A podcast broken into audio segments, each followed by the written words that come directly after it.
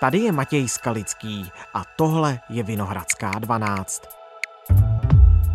Detektivové z Národní centrály proti organizovanému zločinu zasahují na několika místech v Praze. Kriminalisté obvinili skupinu lidí. Jsou mezi nimi náměstek primátora Petr Hlubuček z Hnutí Stan a podnikatel Michal Redl. Lobbysty Michala Redla. Ministr školství Petr Gazdík z Hnutí Stan oznámil, že podává demisi. Zemřel jeden z obviněných v kauze tunelování pražského dopravního podniku Petr Adam. První lidé stíhaní v korupční aféře Hlubuček a spol začínají vypovídat. Chtějí se stát spolupracujícími obviněnými. Cituje své zdroje investigativní novinář týdeníku Respekt Jaroslav Spurný. Co se po 14 dnech děje v kauze Dozimetr a o čem všem ještě veřejnost neví? Dnes je středa, 29. června. Dobrý den, vítejte u nás. Dobrý den. 14 dní od velkého policejního zátahu na pražském magistrátu a také v pražském dopravním podniku. Co všechno se za tu dobu, pane Spurný, událo? A tak událo se toho hodně, samozřejmě bychom to mohli mluvit dlouho, ale já si myslím, že jsou tam dvě hlavní roviny. Jedna je trestní, druhá je politická. O té politické je toho hodně. Asi nejdůležitější je, že ministr školství Petr Gazdík skončil, hmm. na konci června Končí. bude nahrazen novým mužem. To je první věc. Druhá věc, že to samozřejmě otřáslo důvěryhodnosti stanu i vzhledem eh, ke Stanislavu Polčákovi, který evidentně měl s jedním z obviněných eh, velké kontakty. Samozřejmě ono se to tak jakoby směřuje zásluhu i pátrání novinářů do různých komunálních zákoutí. Dopravní podnik třeba odhlasoval změnu stanov, už nesmí vedení uzavírat smlouvy nad 50 milionů, do teďka to bylo 6 miliard a spoustu věcí politicky. Ten tak nově nebude moct bez souhlasu vedení města rozhodovat o transakcích nad 50 milionů korun. Primátor Hřib chce zavést i další protikorupční opatření. A jak říká zastupitel Zdeněk Zajíček z ODS, má to zlepšit kontrolu vedení města při prodeji nebo nakládání s nemovitostmi této firmy. Já si myslím, že ale podstatná tady v tomto případě je trestní hmm. rovina. Tam známe obvinění. To obvinění uniklo, my nevíme, co všechno tam policie dala, co všechno ve skutečnosti ví. Já si myslím, že ví toho víc, než je zveřejněno. To je první věc. Druhá věc, eh, část těch obviněných eh, samozřejmě na ně to nějakým způsobem dopadá. Eh, máme tam jednu sebevraždu už mezi obviněnýma a část těch obviněných je ve vazbě. A samozřejmě to na každého působí nějakým způsobem a je větší pravděpodobnost, že budou vypovídat. Mé informace jsou, že minimálně jeden nebo dva lidé se už pokoušejí vypovídat, rádi by se stali spolupracujícími obviněnými, to znamená, že policie vlastně teprve teď začíná do těch trestních úkonů zpracovávat to, co ví a má teď v nejbližších dnech, řekněme, trvá tak měsíc od vyšetřování, obrovskou šanci zjistit od těch obviněných co nejvíce informací protože oni jsou co nejvíce náchylní mluvit, zachránit sami sebe na úkor těch ostatních. Mm-hmm. Jedním z velkých témat eh, této kauzy je nesvéprávnost Michala Rédla, lobbysty, podnikatele, který je považován za hlavu celé té zločinecké skupiny. Už se ví, jak přišel k tomu posudku, podle kterého je nesvéprávný. Já k tomu ještě připomenu zjištění dníku N, eh, podle kterého soud nedávno prodloužil tu nesvéprávnost na dalších pět let. On ji prodloužil a zároveň upravil, protože pan Redl se chtěl ženit, to znamená, že tam se dělali lidi e, nějaké kroky směrem k jeho výhodám, aby si toho mohl víc dovolit. On byl poprvé vyhlášen částečně nesvéprávným někdy v roce 2007-2008, pokud se dobře pamatuju, v rámci vyšetřování té slavné kauzy Radovana Krejčíře a potom mu to bylo prodlouženo v roce 2014, tuším 2018 a teď každé čtyři roky. Jako je tam samozřejmě důležitá, on není nesvéprávný natolik, aby se nemohl zúčastnit všech těch úkonů, vyšetřování, případně soudu. Zdravotní posudky Michala Redla citované českou televizí 26. června. Posuzovaný je zvýšeně aktivní, má zvýšené sebevědomí a má sklony k tomu činit neuvážená jednání, která by jej mohla poškodit. V důsledku duševní poruchy je u posuzovaného narušena schopnost adekvátně a přiměřeně rozhodovat v majetkové a finanční oblasti. Má špatný odhad sociální reality. Je otázka, nakolik ty posudky zaprvé nakolik říkají, jestli je schopný se účastnit soudního řízení, jestli rozpozná, o co vlastně jde. A za druhé, nakolik můžou být v vozovkách cinknuté, nakolik jsou pravé, protože vlastně všichni lidé, včetně policistů, včetně těch odposlechů, kteří přišli do styku s Michalem Redlem, tak nemají pocit, že by byl nějak duševně nemocný, což samo o sobě nemusí nic znamenat. Ministerstvo spravedlnosti nařídilo prověřit postup znalců a soudců, kteří rozhodli o nesvéprávnosti zlínského podnikatele Michala Redla. Pan ministr vydal pokyn k okamžitému zahájení dohledu nad postupem okresního soudu Plzeň město ve věci rozhodnutí o omezení své právnosti pana Michala Redla. Říká mluvčí rezortu Vladimíra Řepka. Současně ministerstvo prověří i postup znalců v oboru psychiatrie ve stejném případu ale vzhledem k tomu, že tu máme rozhodnutí ministra spravedlnosti eh, Pavla Blaška, že prověří to prodlužování té částečné nesvéprávnosti. Hmm. Je tu také odvolání krajského soudu v Plzni, což nebývalo dřív běžné tady v tomto případě, tak se zdá, že podstatně víc lidí, kteří mají více informací než my, tak se domnívá, že ta nesvéprávnost nebude zřejmě až tak horká. A může jakýkoliv verdikt v tady té části té kauzy, to znamená nesvéprávnost a Michal Redl, ještě ovlivnit tu současnou kauzu, když by náhodou to odvolání dopadlo, kdyby ministerstvo tedy prověřilo postup okresního soudu v Plzni a zjistilo, že tam došlo k nějakému pochybení, že pochybili znalci, soud? On, on to může mít dopad samozřejmě na ty soudce, kárné řízení, na znalce, tam dokonce falšování tady těchto posudků může být trestné. V tom, kde bych opravdu nechtěl předbíhat. Na samotnou kauzu to momentálně dopad nemá. Mělo by to dopad v okamžiku, kdyby se zjistilo, že Michal Redl je skutečně neschopný rozpoznat, jak si úskalí toho trestního řízení výpovědí, obhajoby a dalších záležitostí a v tom případě by z té kauzy vypadl. Já to ale nepředpokládám. Mm-hmm.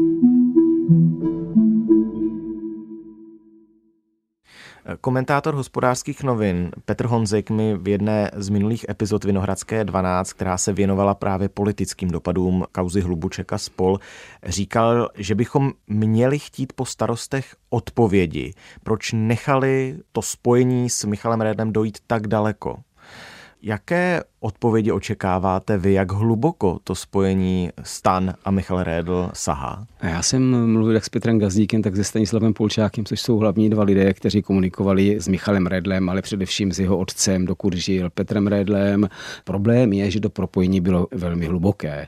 Ta rodina pochází ze Zlínska, Petr Redl byl ve Zlíně velmi známou osobou a prostě vědělo se o něm, co je za slušovická minulost agenda STB a další záležitosti. Vědělo se o tom, že má tak trochu problémy se svým synem, který tam patřil ke zlaté mládeži, ale zejména to byl ten případ Radovana Krejčíře, ve kterém Michal Redl vystupoval aktivně. A tyhle informace všechny věděli nejpozději od roku 2017, jak Petr Gazdík, tak Stanislav Polčák minimálně. Opravdu s tím nic nedělali. Petr Gazdík říká, jako, že byl naivní, že mu Michal Redl říkal, že vlastně spojení s Krejčířem bylo z jakési mladistvé eh, nerozvážnosti, že byl tehdy blbý a že ty už je jiný. Petr Gazdík tvrdí, že mu to věřil. Stanislav Polčák tady tohle nechce komentovat, ten znal tu rodinu o něco dřív a vlastně hmm. ke stanu přitáhl. Ale ta odpověď není důležitá jenom pro stan, ale je důležitá, myslím si, i pro veřejnost. Opravdu tady byla řada podezřelých okolností a politické strany jejich představitelé by měli vysvětlovat, ale ne říkat, jako že byl blbej, ale proč to v nich eh, nerozsvěcilo to varovné červené světýlko, aby si řekli pozor, tak tady o těchto peníze nechceme, protože to může nějakým způsobem smrdět.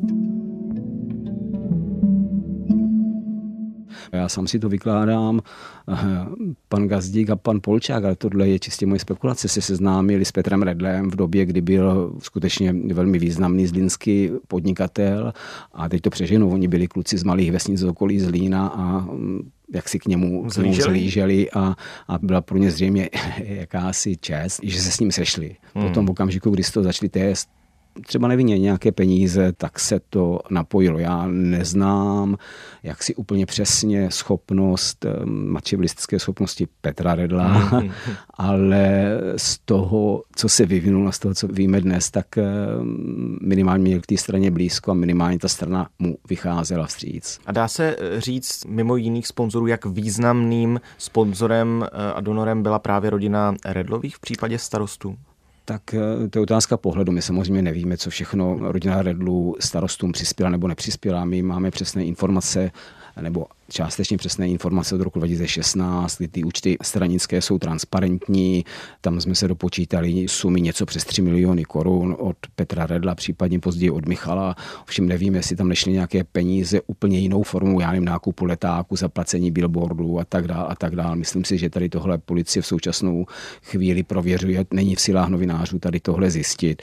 Ta suma, kterou známe, v těch příjmech starostů působí vlastně málo, protože tam byly roční příjmy v minulém volebním období zhruba 20 milionů jenom od státu a vlastně 3 miliony za těch pět let vypadá jako, že nic. Na druhou stranu, když si uvědomíme, že třeba loni byli starostové ve ztrátě, 6 milionů, tak takové 3 miliony dokážou tu ztrátu citelně snížit. Mimochodem starostové nebyli jedinou politickou stranou, kterou Redlové sponzorovali. Psalo se také o ODS. Hospodářské noviny dokonce upozornili na to, že Michal Redl měl mít blízko k někdejšímu hejtmanovi za ODS, zlínskému hejtmanovi za ODS, eh, Liboru Lukášovi.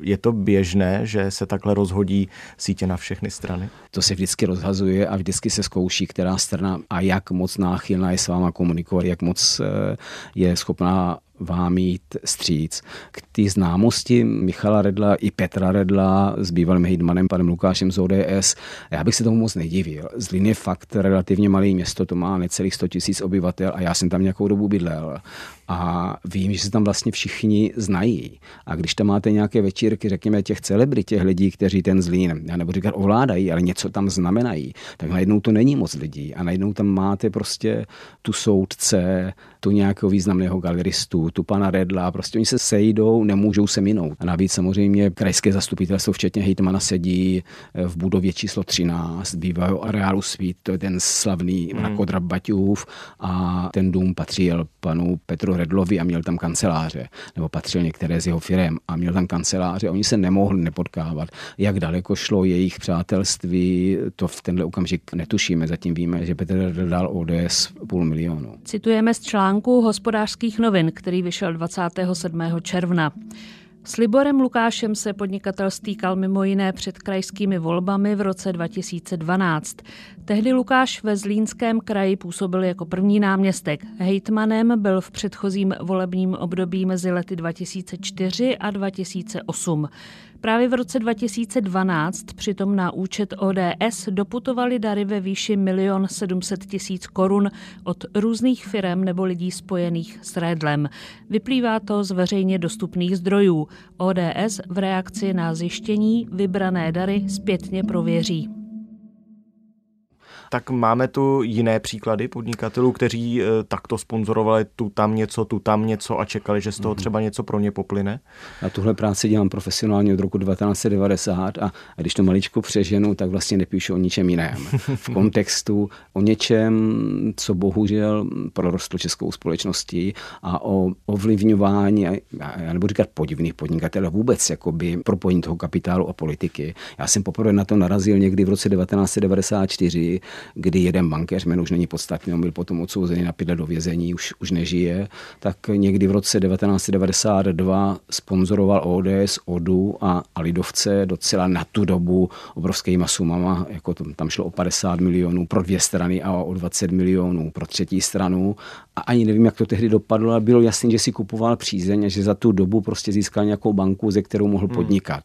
Později těch případů bylo hodně moc, hodně se psalo o případu, nebo se posvětí Františka Mrázka, ale já bych asi mohl vzpomínat jakoby strašně moc jako sociální demokracie, její nějaké rozhodnutí ohledně zbrojních nákupů. Tam jsem taky narážel na propojení na úplatky. Třeba velká kauza byly gripeny. Sociální demokraté odmítají názor ODS, že mají ze zprávy o vyšetřování korupce při nákupu a pronájmu letounů Gripen strach. Vyšetřování údajných úplatků v kauze pronájmu švédských Gripenů pro českou armádu skončilo. Protikorupční policejní služba rozhodla, že nikoho stíhat nebude. Policie nenašla dostatek důkazů, aby mohla někoho obvinit.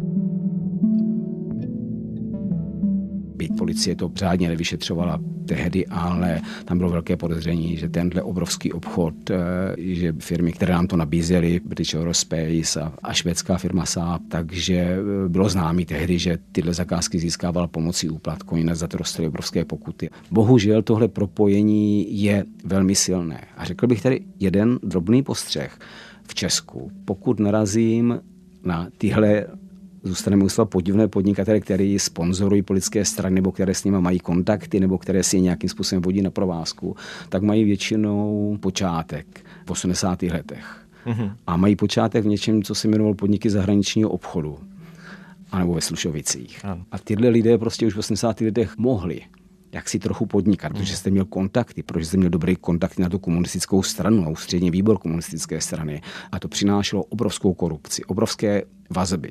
A tihle podnikatelé přednesli vlastně tady tenhle způsob do těch 90. let. A do dneška jsme se ho pořádně nezbavili. Hmm, takže doba a, se mění, ale praktiky když se podíváme zůstávají. na tenhle poslední případ, který hmm. je víc než 33 let po pádu železné opony, tak zase na počátku toho přátelství stojí muž ze Slušovic, který dělal ve Zlíně jaksi kariéru, už v 80. letech kariéru, která se tam běžně dělat nemohla prostě protože měl tyhle kontakty.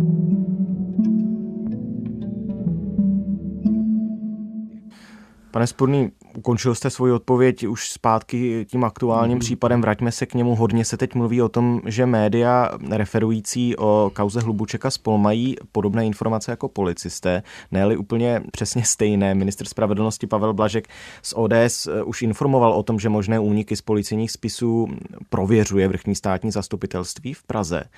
Ta rychlost, s jakou se v tomto případě novináři dostali k informacím, byla pro vás překvapivá? Ta rychlost ne, ale to množství těch informací, které byly zřejmě do 24 hodin ze dne na den. Od, od toho ze dne na den, ta byla fascinující. To bylo, to bylo něco neuvěřitelného a samozřejmě, když máte 13 obviněných a rozdáte ty texty těm obviněným jejich, jejich obhájcům, když máte příkazy k domovním prohlídkám asi v 640 místech, kde to dělali, tak tam také musíte docela přesně napsat, o co jde a kdo je stíhaný a tak dále. To znamená, že už tu máme spoustu papíru a dokumentů, které nemuseli uniknout z policie. To, že všichni víme, že byl vzat do vazby pan Hlubuček a že je podezřelý z nějakého trestného činu, to je určitě v pořádku. To, že nám kolují v médiích, eh, někde se objevují eh, podrobnosti ze spisu, z vyšetřování, to už samozřejmě je problém, který je tu opakovaný, děje se opakovaně. Já si nemyslím, že by unikaly informace z policejních spisů, tam to určitě ne, ale unikají informace z toho usnesení o obvinění a já opravdu v tenhle okamžik eh, nevidím nejmenší důvod, proč by měli unikat eh, od policie. Někdy je to hodně složité, protože nevíte, jestli je to od obhájců, od policie, od eh, státních zástupců. A jinak s těmi úniky informací, jestli můžu ještě jednu větu, tam často unikali, a to se mi nikdy nelíbí, že já jako novinář, každý novinář by měl pracovat ve veřejném zájmu. A já bych měl používat ty informace, když už je mám, jak si citlivě. Nevím, v jakém veřejném zájmu je třeba čistě příklad, jako zveřejnění, že se někde distribuoval kokain na nějaké večírky, ano, to je v pořádku. Ale jakým způsobem to aplikoval, jak do všechno to aplikoval, to už je informace, která je jaksi nadmíru, ta už je příliš osobní a vůbec ničemu nepomůže. To Velmi znamená, explicitní jsou přesně, ty no, no, no, přepisy od poslechu. Přesně a v okamžiku, jako když s tím pracujete, tak vám jde spíš o skandál, než o ten veřejný zájem a to prostě není dobrý. Citujeme od poslechy zveřejněné serverem Novinky ze 16. června. Mám nějaký plán, ten jakoby představím a chci, abychom kur... jako byli spokojení a to jsou věci, na které jsme jako čekali a které mají přesah oproti tady těm kur... Jako je to příjemné. Potřebuju, aby mezi náma minimálně, mezi náma dvěma, byla absolutní důvěra. Takhle to nemá být. Pojďme to dělat jinak. My nechceme si číst eh, věci, které prostě nepřísluší v této chvíli nikomu jinému než těm, kteří vyšetřují a jsou vyšetřováni. To už je jako krok nápravě. My budeme samozřejmě hledat všechny legální cesty, jak tomu zabránit, protože právo na spravedlivý proces musí mít každý a posiluje to tu naši důvěru ve spravedlnost. Z posledních dní mě zaujala ještě jedna zpráva, respektive analýza Sabiny Slonkové ze serveru Neovlivní CZ, která porovnávala kauzu Rád a kauzu Hlubuček a spol s tím, že upozorňovala na to, že podle jejich informací policisté nemají přímý důkaz, že by Hlubuček přijal nějaký úplatek. Může to být podle vás ten zásadní problém? Ono se to totiž zdá, psal jsem o tom i já, jako ten případ má dvě roviny. A první rovina je, že jsou obviněni, a to je paragraf ze zločinného spolčení. On ten paragraf zní trošku jinak, ale ze zločinného spolčení. A druhá věc, že to zločinné spolčení se musí dokázat některými trestnými činy ale eh, tam už není až tak důležité, jestli pan Hlubuček konkrétně ten úplatek dával a někomu ho nesl nebo ho někde schválil. Tam už je důležité, že to schvalovali v nějaké pospolitosti. To za prvé. Za druhé, zase zločinné spolčení samo o sobě. Nedopátral jsem, že, že by to policisté použili tady v tomhle korupčním prostředí. Ono si to třeba používá jako v běžné kriminalitě, jako krádeže aut, tam jsou organizované skupiny a tak dál. A je to nový krok a samozřejmě to bude docela zajímavé. Ale já si myslím, že to, co se nám zdá, že policie má málo důkazů k jednotlivým obviněným a k tomu, co udělali, jaké úplatky rozdali. My, víme ve skutečnosti zatím o, úplatku 1,8 milionů, který byl převzat. Potom tam figurují další dva úplatky, z nich jeden prostě vůbec nebyl vyplacen a u druhého je to trošku komplikované. right. Ale já si myslím, jak jsem mluvil se svými zdroji, že policie už má minimálně 8 dalších případů, kdy dokáže přiřadit už ten pohyb těch peněz, to možné rozdělování, takže ono se to bude hýbat taky bude záležet na tom, co řeknou ti samotní obnění. Takže policie tu má v ruce nástroj, který teď zkouší použít a uvidíme, jak si s tím poradí státní zástupci, kteří to evidentně schvalují, ale potom soudy. První signál je, že soudy poslali někoho do vazby, to znamená, že soudci, kteří mají trošku jiné uvažování, považují ty důkazy za dost přesvědčivé a zároveň si myslí, že by ty lidi měli být ve vazbě proto, že skutečně můžou to vyšetřování za prvé nějak ohrozit a za druhé, že jim může prospět, že je ve vazbě. Pane Spurný, moc krát díky za rekapitulaci a nahlédnutí do kauzy, která hýbe poslední dva týdny Českem. Já děkuji. Naschledanou.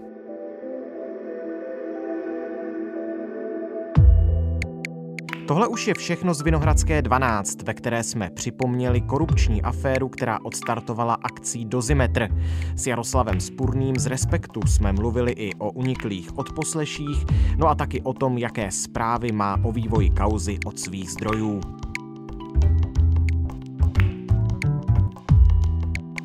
Vinohradskou 12 najdete na webu i rozhlas.cz, v aplikaci Můj rozhlas i ve všech dalších podcastových aplikacích. A můžete nám i psát na e-mail vinohradská12 zavináč rozhlas.cz. Naslyšenou zítra.